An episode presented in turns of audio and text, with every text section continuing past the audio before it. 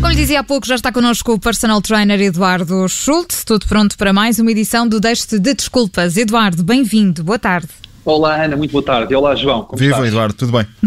Tudo bem. Eduardo, hoje queres continuar a falar de- dos benefícios do exercício físico. Nós não fazemos outra coisa. É sempre assim, não é?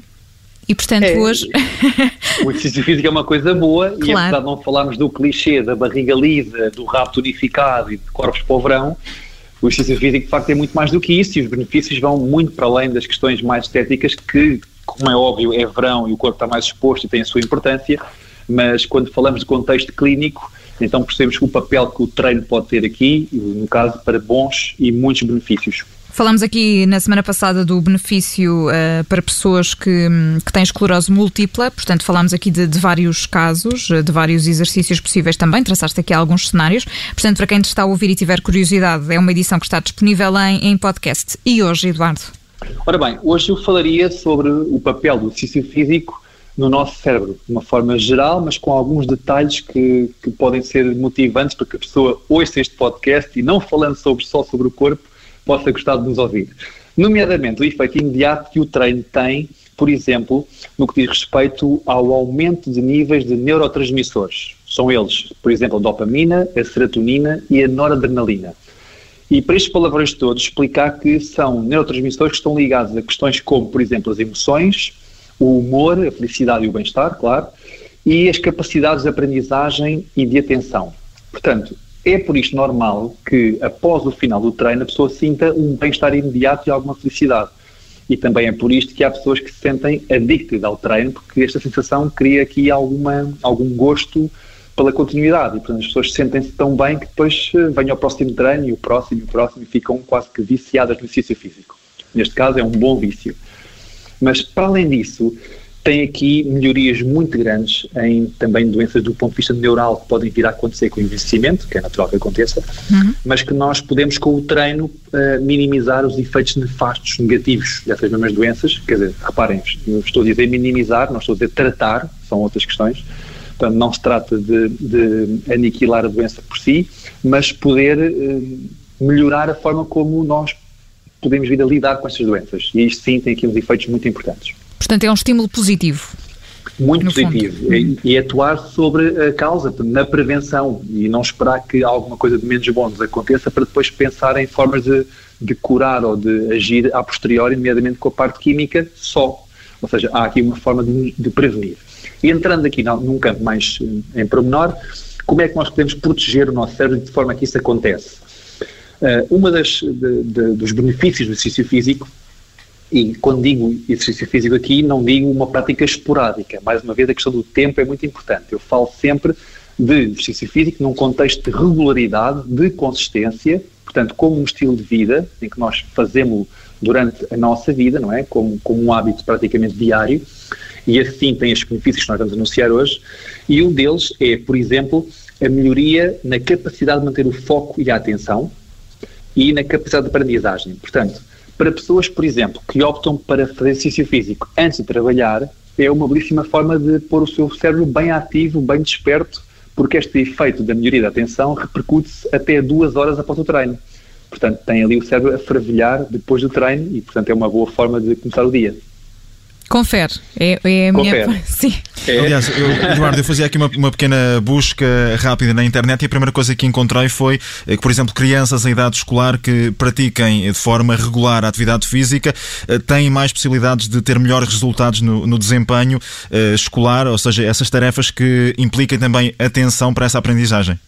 Precisamente por isto, João, porque na verdade nós sabemos que as- as crianças são muito ativas e dispersam atenção com, com muita coisa e a melhoria na capacidade de manter o foco e a atenção do exercício físico faz com que estejam se calhar mais atentos nas suas aulas e tenham melhori- melhores eh, resultados na sua aprendizagem. Depois, eh, estes estudos também da neurociência vêm mostrando que a tal prática regular e consistente eh, protege o nosso cérebro, nomeadamente aumentando o volume do hipocampo e do pré-córtex frontal. E porquê que isto é importante? porque são duas zonas, duas áreas do cérebro que são muito suscetíveis a doenças neurodegenerativas, como é o caso do Alzheimer e do Parkinson e da demência.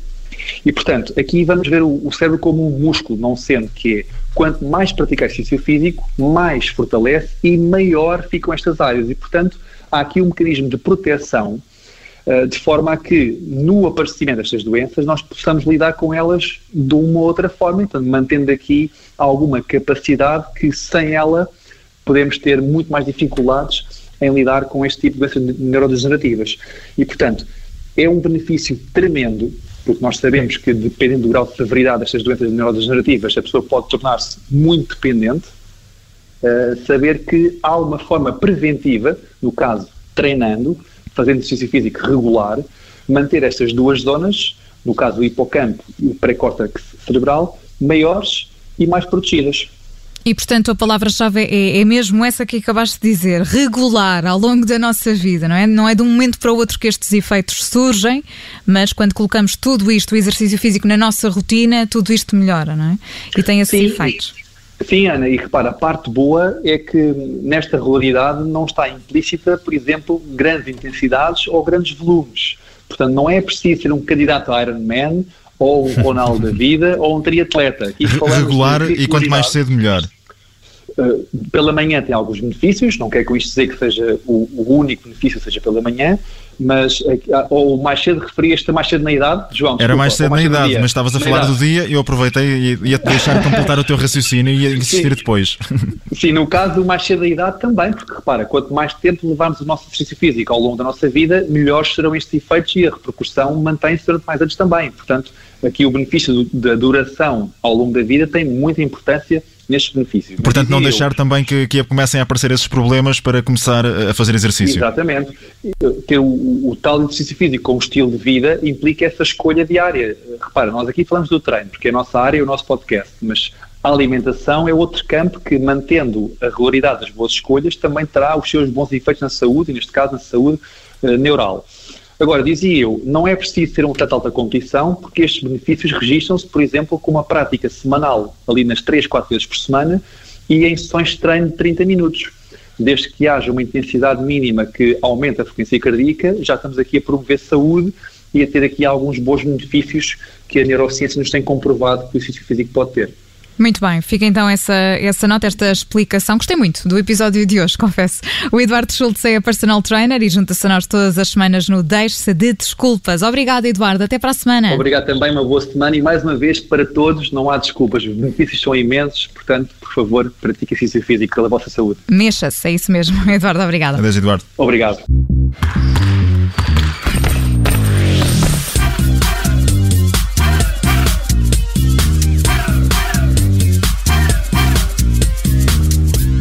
Obrigada por ter ouvido este podcast. Se gostou, pode subscrevê-lo, pode partilhá-lo e também pode ouvir a Rádio Observador online em 98.7 em Lisboa e em 98.4 no Porto.